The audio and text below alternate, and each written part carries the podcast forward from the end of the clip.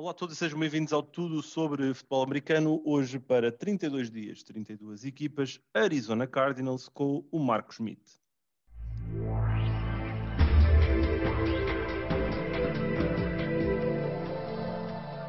Voltamos para mais um episódio e vamos para o Oeste. Vamos para a NFC Oeste falar da equipa de Arizona, a equipa do deserto, que uh, tenta terminar uma seca no deserto para voltar ao Super Bowl, já não vão lá desde 2012, 2011, algo do género.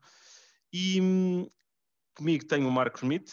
Um, Marcos, em primeiro lugar, obrigado por teres aceito aqui o meu desafio. E a primeira questão de todas, obviamente, é para te apresentares um bocadinho e depois, porquê os Cardinals? Ora bem, Amorim, primeiramente obrigado, obrigado pelo convite. É sempre bom poder, poder participar deste podcast e desse, destes diferentes tipos de conteúdo que nós todos estamos a tentar produzir para, para o futebol americano. Ora, meu nome é Marcos, Marcos Meat, mais conhecido como o Meat, dentro do futebol americano, e eu jogo futebol americano há sete anos agora, seis, sete anos, já vai fazer sete anos agora. Já joguei nos Mustangs, já joguei nos Renegades, já joguei nos Dragons, já joguei nos Mutts, passei um bocadinho por quase todas as equipas aqui no, do Porto. E, uh, e porquê os Cardinals? Ora bem, por acaso é engraçada a história do porquê os Cardinals, porque eu acho que quando uma pessoa é daqui da Europa tem, uh, tem sempre uma, uma história engraçada do porquê de escolher uma, uma equipa do outro lado do, do Atlântico, não é? E no meu caso, acho que é das mais engraçadas e das mais aleatórias, porque eu, quando comecei a, quando comecei a assistir a NFL. Os Cardinals, por aquela altura, estavam bastante bem, eram a first seed até da, da divisão e da, da conferência, que era na altura do, do Carson Palmer, antes okay. das lesões todas, antes dele, dele se partir todo.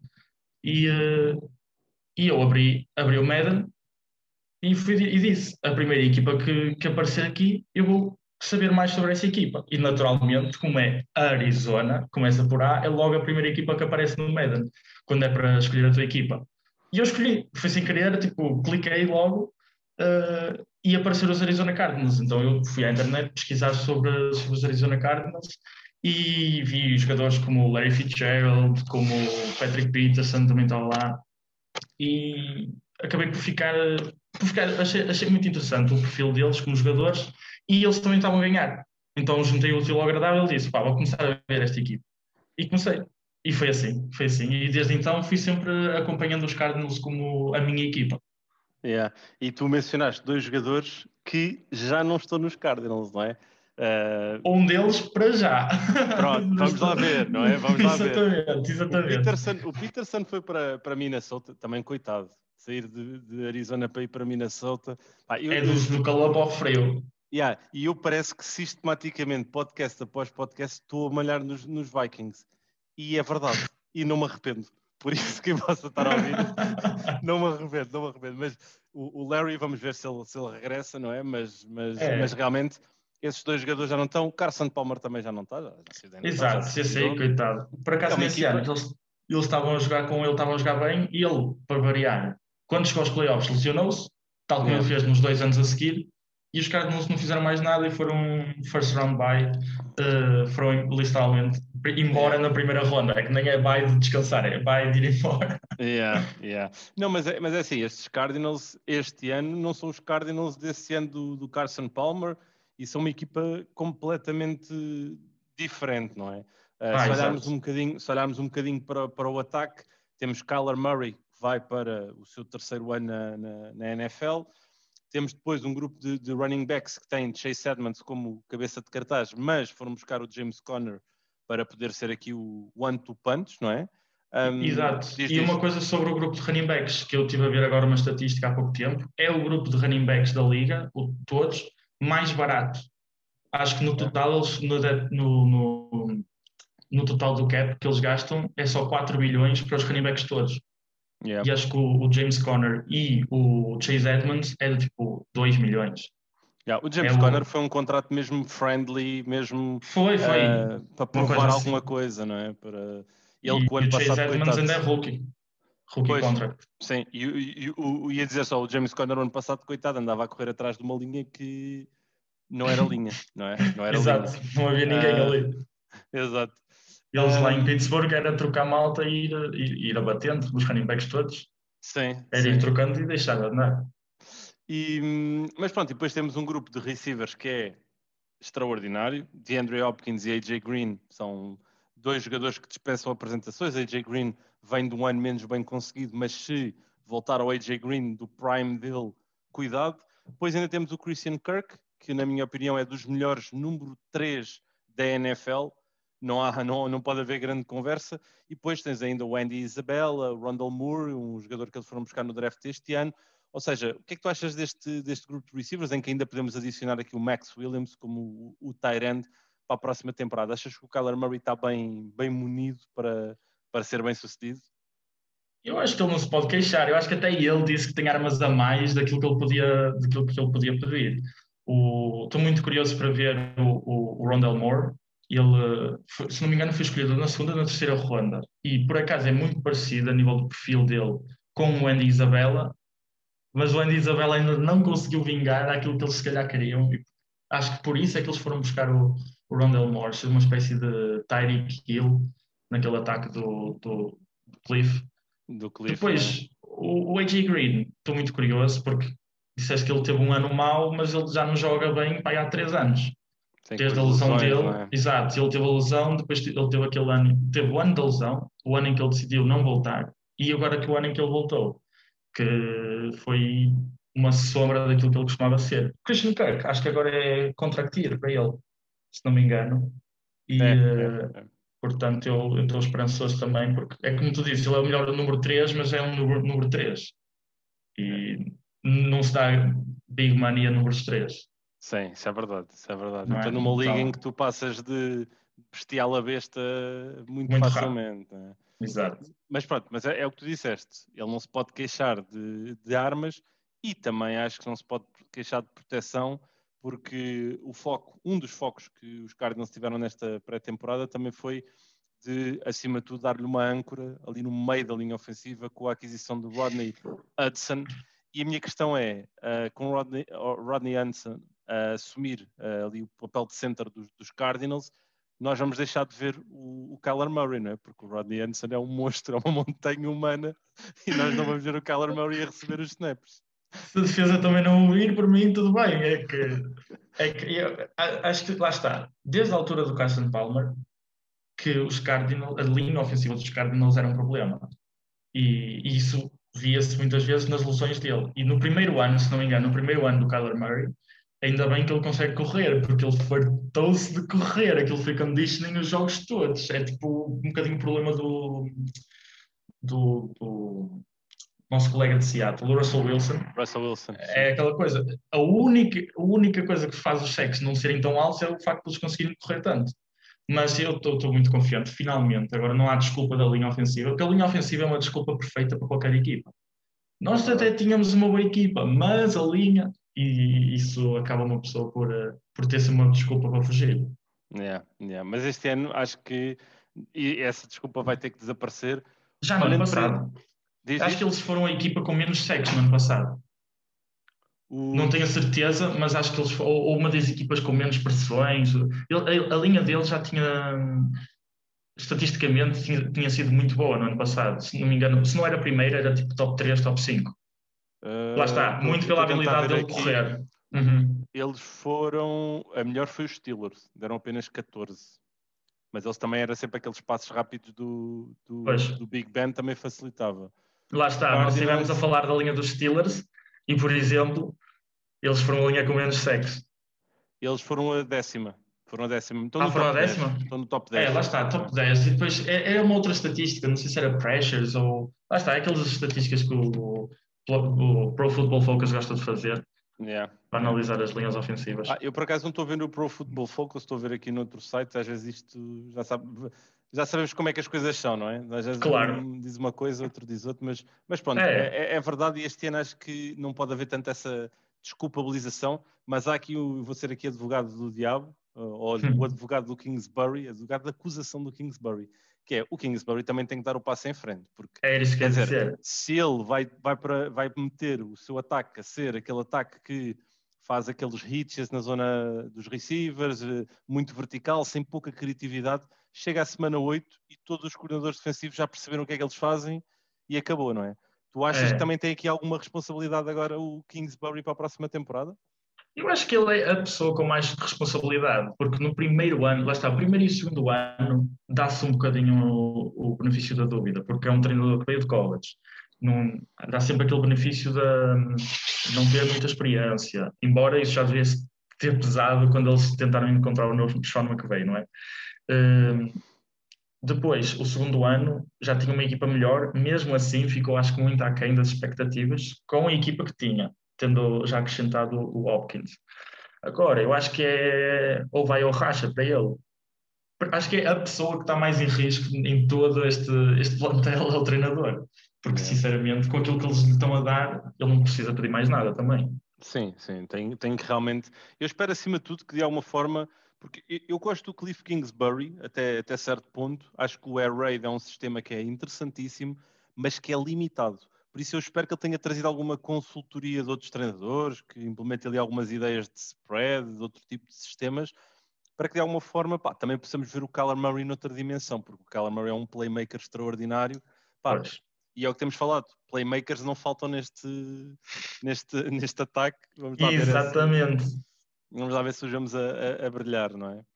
E olha, e, e se falamos do ataque, que é que vamos dizer desta defesa? Que uh, também tiveram uma das aquisições mais sonantes da off-season em J.J. Watt, que já não é o jogador que era, já não é o, o melhor linha defensiva da, da NFL, o, ou melhor, o MVP defensivo da NFL, como vimos ser na, ali em uh, 2015, mais ou menos. Um, mas continua a ser uma força extraordinária e vai ser uma presença boa nesta defesa, que tem também Chandler Jones, esta defesa joga num sistema 3-4, por isso o J.J. Watt provavelmente, a depender dos downs e da situação, tanto poderá jogar como um linha interior na, na posição dos três linhas defensivos, como também poderá alinhar como outside linebacker para, posições, para situações de rush óbvios, onde ele é, é, é extremamente bom. Mas tens J.J. Watt, Chandler Jones, tens o rookie Zayvon Collins, tens Isaiah Simmons, que vai para o seu segundo ano, onde se espera que ele também assuma, tens Buda Baker, que é dos meus safeties favoritos, dos meus jogadores favoritos da, da NFL. Tens o Malcolm Butler, tens o Byron Jones, tens o Marcus Golden, tens o Jordan Hicks. Pá, esta defesa está carregadíssima de talento e tem uma boa orientação com o Vance Joseph. Tu também jogaste na defesa, não é? O que é que te apraz dizer desta, desta defesa dos Cardinals para a próxima temporada? Ora, começando tu começaste também, no J.J. Watt, eh, eu acho, muito sinceramente, não só por ser a minha equipa, mas eu acho que foi a melhor equipa por onde ele podia ter caído. Porque, principalmente pelo Chandler Jones, porque ele não sendo, uh, não sendo o jogador que era antigamente, eles não podem fazer double team a toda a gente. E, e, acho que o facto de terem um jogador. É, porque, sinceramente, eu acho que é um dos jogadores mais underrated da, da NFL, se calhar, o Chandler Jones, porque não, não sei, eu, eu ouço pouca gente a falar dele como falam, sei lá, do Khalil Mack ou do J.J. Watt, por exemplo, mas ele tem números como os deles e, e, quando se vê jogos deles e a maneira como ele, como ele domina os jogos sozinho, é, chega a ser impressionante. E acho que até no, no ano passado ele estava num, num, pace, no ano passado no ano anterior, que ele estava num pace ridículo de sacks, até mesmo Era, para, para bater o recorde. No ano anterior ele tinha 19 sacks. Ia quase era, bater o recorde da NFL. Yeah. Ele teve mesmo perto de bater o recorde se não estivesse lesionado. Então é, é um jogador que, que, trabalha no silêncio, não é? Porque ele não tem os holofotes dos outros, mas que é muito bom e eu acho que isso vai tirar um bocadinho da pressão do, do J.J. Watt. É, pelo menos é essa a minha grande esperança. Depois, uh, nos linebackers, o, se não me engano, o middle linebacker, exato, Jordan Hicks, já não vai, em princípio, não deve estar este ano, porque eles, pelo menos eu sei que eles abriram-lhe a possibilidade de, de, trade, eu acho que ele ainda está no plantel, mas ele era o middle linebacker no ano passado, então a esperança é, é muito grande no Zayvon Collins, porque eles, na semana em que o draftaram, apareceu a notícia de que os Cardinals tinham dado autorização para o Jordan Hicks procurar uh, uma trade e procurar uma equipa para, para, para, para ser trocado. Portanto, tenho muita esperança. Ele é enorme, é gigante. Ver o, o take do Zayvon Collins, ele parecia que estava a brincar com crianças no, no college. Ele é mesmo, mesmo muito grande. E uh, vai ser estranho, porque ele joga com 25. Vai ser muito estranho com esta nova mudança de números para muitos jogadores, vai ser mesmo estranho ver, ver eles a jogar em determinadas posições. O Isaiah Simmons é exatamente a mesma coisa. É alto, é rápido, joga supostamente em todas as posições, mas espero que ele saiba me pôr numa posição em que ele possa jogar muito bem, não é? Uh, depois na, na secondary, lá está, Buda Baker, melhor safety da liga, hands down, by far. E, e vamos ver, já deram o número 21 a Malcolm Butler, pode ser que não faça ninguém ficar chateado, não é? Tendo em conta que era o número do, do Patrick Peterson e uh, estou curioso para ver, principalmente o Byron Murphy. Ele jogou estes últimos anos numa posição mais de, de nickel e não tanto como outside, outside cornerback. E saindo agora o Patrick Peterson, imagino que ele vai chamar um bocadinho mais de responsabilidade. Então estou curioso. Sim, vai, assumir, vai ter que assumir aqui um bocadinho o, o papel de, de, ou de Batman ou de Robin ali na posição de, de corner, ou número 1 um ou número 2. Mas, mas é, é, o que estavas a dizer. Eu estava aqui, enquanto estavas a falar aqui do, do tamanho do Zayvon Collins, eu estava a ver ele há de ter 1,95m e pesa tipo 118 kg e tem exatamente o mesmo tamanho do, do Isaiah Simmons, mas o Isaiah Simmons tem tipo menos 10 kg do que ele, ou o que é que é. Pois. Ou seja, vai ser ali um complemento mesmo ainda para mais para uma das mentes mais criativas em termos de desenhos de esquemas defensivos, que é o Vance Joseph. Vance Joseph, exato. E, quando tu mencionaste uh, a questão do J.J. Watt ser um dos melhores contextos para ele, é uma coisa que eu lembro-me na altura, andávamos todos a tentar adivinhar para onde é que ele ia, o que é que ele ia fazer, e, e ninguém disse os Cardinals.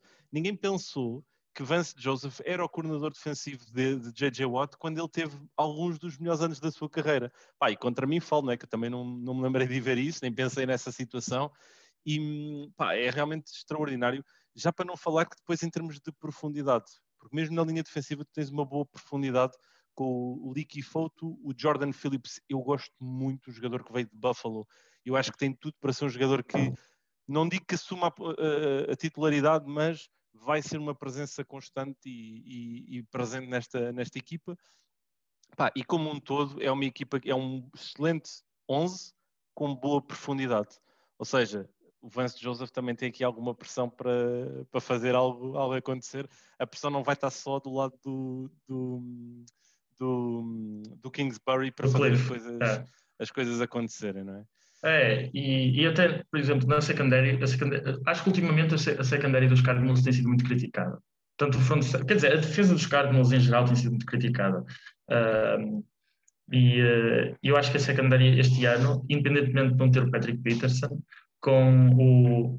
Quer dizer, vamos ver se ele consegue aguentar uma época inteira o Robert Alford, que era suposto ser o, o jogador que iria jogar do outro lado do Patrick Peterson há dois anos atrás, mas depois teve, acho que, ruptura de tendão daqueles, depois, e tudo na pré-época, ruptura de tendão daqueles, na pré-época a seguir rompeu o ligamento cruzado, e acho que partiu o pé, foi uma coisa assim grave. Yeah. E este ano volta com um contrato novo, diferente, e ainda há um outro jogador que é o Tai, tai Goan, que acho que foi dos maiores estilos do draft.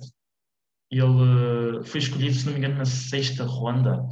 E assim, é um jogador que encaixa aquilo que é o, o que os Cardinals gostam de fazer, é alto, é um corner grande, e que ele foi o que mais complicou e que talvez tenha feito cair no draft foi o facto dele, portanto, joga em UCF, jogava em UCF, e este último ano ele escolheu não, não jogar por causa do Covid.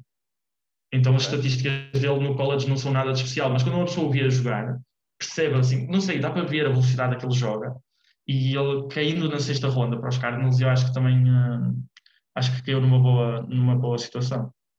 Sim, sem dúvida. Acho que estes uh, Cardinals têm todas as peças defensivas para também fazerem um bom, um bom, há um bom contexto. Vamos lá ver se o Joseph consegue então traduzir. Exato. Um, estamos aqui a chegar então ao, ao final aqui da, da, nossa conversa, olhando agora aqui um bocadinho para uh, o calendário destes Cardinals. Temos aqui hum, a semana de descanso, vai ser a semana 12, e hum, vamos ter aqui um alinhamento uh, complicado. É, nós dizemos isto um bocadinho em, em, em off. Qualquer equipa que esteja na NFC Oeste tem sempre um calendário complicado nem que seja porque vai ser para apanhar os tubarões dentro da própria divisão. E tirando esses, ou seja, tirando os Rams, os 49ers e os Seahawks, os Cardinals vão ter jogos com os Titans, os uh, Jaguars, os Browns, os Texans, os Packers, os Panthers, os Bears, os Lions, os Colts, os Cowboys e guardei o melhor para o fim, os Vikings, que é logo na semana 2, só para aquele reencontro com, com Patrick Peterson. Quantos jogos é que tu achas que estes Cardinals conseguem vencer na próxima temporada? Qual é que é o teu grau de confiança para esta equipa para 2021? Ora, o meu grau de confiança, nós não podemos estar a falar de tantos louvores nesta equipa e depois não achar que eles chegam aos playoffs, não é? Então, este ano são 17 jogos, não é? Certo. Então, eu diria que, no mínimo, no mínimo, aquilo que era o aceitável seria 10, 11 vitórias. Mínimo aceitável sequer. Mas eu acho que isso dentro da divisão, se calhar, nem chega para, para chegar aos playoffs. Uh, mas mas vendo, assim, vendo aqui pelo calendário, óbvio, se, não, se, eu, acho, se eu acredito que a equipa é, a capac, tem capacidade para ser a melhor de todas, tem, ter capacidade para ganhar a todos. Mas eu acho que pelo menos, sei lá, entre 10 a 14 vitórias seria aquilo que, que era capaz de, de, desta equipa fazer. Não, não há desculpa da linha ofensiva, não há desculpa de falta de armas, não há desculpa da defesa. Championship caliber, só yeah. pode. Então, então vou inverter a questão porque estás, estás confiante. 10, 14 claro. é, é, confiante. Exatamente, muito é confiante. Tu, olhando um bocadinho para o alinhamento, quais é que são as equipas que tu dirias que têm melhor plantel do que os Cardinals neste momento? Ou seja, por exemplo, há, há uma equipa que pá, no papel tem para mim o melhor plantel da, da NFL, que é os Browns. Os Browns, exatamente. É inegável. Mas que outras equipas é que tu dirias que têm um plantel melhor do que os, os Cardinals neste momento? Ou que te mete algum receio por causa do, da quantidade de talento e profundidade? E desde o calendário? Do calendário. Desde o calendário, calendário. Lá está, como tu disseste, os Browns, definitivamente, vai ser na, na, na semana 6, eles têm das melhores equipas do, da liga. Depois, olhando assim para aquilo que eles vão jogar, os Titans, logo na primeira, na primeira semana, vai ser uma prova de fogo para perceber exatamente em que nível é que ambas as equipas estão. Tendo os Titans agora também o Julio Jones, acho que, que são uma equipa que estão. não sei como é que está a defesa é logo, deles. É logo um bom teste para o, para o Malcolm Butler e para o, para, o Byron, para o Byron Murphy, não é? E o Malcolm Butler que veio dos Titans, não é? Por é isso verdade. também é outra welcome back party. Um, agora, eu diria Green Bay mas não sei como é que está a situação deles lá. E uma equipa, de, uh, os, os, Rams, os Rams também têm, eu acho que já no ano passado, eu não sei o que, é que era com a equipa dos Rams, porque eles, para mim, têm a melhor defesa da liga. Yeah. E foi a defesa que os carregou para os playoffs e nos playoffs. Mas lá está, aquilo, aquilo que era a mágica do, do Sean McVay no ataque dele, e que, e que, fez a diferença nos primeiros anos, pareceu que, que, se tinha, que tinha desaparecido e depois, óbvio, com, as lesões do, do. Como é que se chama? Do Goff. Embora o Goff também acho que nunca, nunca tinha muito para. Não era muito playmaker, mas ele conseguia transmitir para dentro do campo aquilo que o Sean McVay pensava. Agora com o Stafford, com aquele canhão, acho que os Rams também são uma equipa que vai complicar e os 49ers? Os, os Seattle Seahawks eu não diria. Eu acho que os, comparativamente os, os, os Cardinals são bastante melhores. Agora, os 49ers para mim são uma incógnita. De todas assim as que eu, que eu vejo, são uma incógnita porque a nível de, de profundidade de plantel eles têm. Eles tinham decidido o que é que eles vão fazer com o quarterback. E se eles acertarem, tanto, eles tanto podem errar e ficar em último, como acertar e ficar em primeiro. É, é, é, Exatamente. Porque eles, eles chegaram aos playoffs, eles chegaram ao Super Bowl num ano e foram o último da divisão no ano a seguir. Yeah. E, uh, então, é uma equipa que, está, são... habituada, está habituada a estes. E, e contra mim, Falco, eu simpatizo com os 49ers, por isso estou habituado a esta montanha russa de, de, de sensações para a equipa de São Francisco. Eles Mas... são o Dark Horse, acho eu. Deste calendário todo, eu acho que eles são aquela equipa que é o mais Dark Horse para, para os Cardinals. Yeah. Mas de qualquer das formas, achas que estes Cardinals playoffs têm que estar, não é? O ano passado Sim. ficaram ali, deixaram os Bears ir e, para, para vermos o Trubisky fazer uma triste figura nos playoffs. Mais valia ter ido o Kyler Murray, eu pelo menos estava a torcer por isso, mas este ano tem que ir aos playoffs. No Kingsbury também é o que falámos, está, está com o cu tremido em, em Arizona, não é? Volta para o college. Ele aí é. vai que sai, sai, sai da NFL com a certeza, porque é uma oportunidade que ele é uma oportunidade que poucos têm de dar o salto que ele deu e agora ter a equipa de luz que ele tem. Yeah. E uh, então eu espero mesmo, mesmo que ele consiga, consiga fazer um bom trabalho aí para os playoffs este ano. Sim, sim, também, também o espero, também o espero. Olha, Marcos, obrigadíssimo aqui pela tua presença. Eu não queria deixar encerrar isto sem antes também uh, dar aqui algum tempo para falares um bocadinho também do projeto em que estás envolvido para também dinamizar um bocadinho o futebol americano em Portugal e também acabas por divulgar, obviamente, também a NFL e, e tudo mais. Por isso, se quiseres, deixa aqui um bocadinho o, o local onde as pessoas podem encontrar um bocadinho o, o trabalho que estás a, a, desenvolver neste, neste momento. Perfeito, obrigado, Mourinho. O... Então, antes de terminar, eu gostaria de de dar o, o ao meu, ao meu podcastzinho, ao nosso live que nós fazemos com o PT Football, eu e o Ricardo. Uh, podem acessar ao PT Football no Facebook ou no YouTube, PT Sports. E todas as quintas-feiras, agora vai sair mal eu dizer isto, porque é todas as quintas-feiras, mas tanto esta quinta-feira como a próxima, eu não sei quando é que o programa vai sair, mas Olha, nós estamos, 22. Vamos, vamos dar o, o disclaimer, nós estamos no dia 22 e este episódio vai para o ar no dia, no dia 25. Portanto, as pessoas que estão a ouvir não ouvem nem na quinta-feira nem, nem na quinta 22, nem na quinta-feira 29. Porque eh, nesses dois dias nós não vamos conseguir fazer, vai ser na, na terça-feira o próximo. Uh, mas, em princípio, todas as quintas-feiras nós juntamos com algum convidado, ou só eu e o Ricardo, para podermos falar de futebol americano, de flag football, de, de tudo o que for uh, ligado ao futebol americano e nós temos um espaço em que permitimos aos nossos ouvintes e aos nossos, às pessoas que queiram participar de poder realmente entrar na chamada connosco e poder falar, poder conversar com, com o nosso convidado, poder conversar connosco e ter uma, uma, um espaço mais dinâmico para apresentarem as suas dúvidas. Excelente, olha, fica aqui a, então a, a recomendação de, de, seguir aqui um bocadinho o trabalho que o, que o Marcos e que o Ricardo estão a, a, desenvolver. Entretanto, fica a nota, no, eu disse dia 25, não é dia 26, não interfere em nada daquilo que o, que o Marcos disse, mas é dia Exato. 26, é segunda-feira que vai ficar aqui disponível. Estamos a gravar aqui nesta quinta-feira, dia 22. Marcos, uma vez mais, muito obrigado. Obrigado a todos também que, que, nos acompanham. Já sabem, estamos a chegar ao final. Já não faltam assim tantas equipas para uhum. analisarmos. É aqui a última semana de, de conversas sobre estas equipas. E um, resta-me novamente um agradecimento. Já sabem que podem sempre ir observando o conteúdo da NFL no hashtag NFL11 no Twitter. E um grande abraço a todos. Até aqui ao próximo episódio.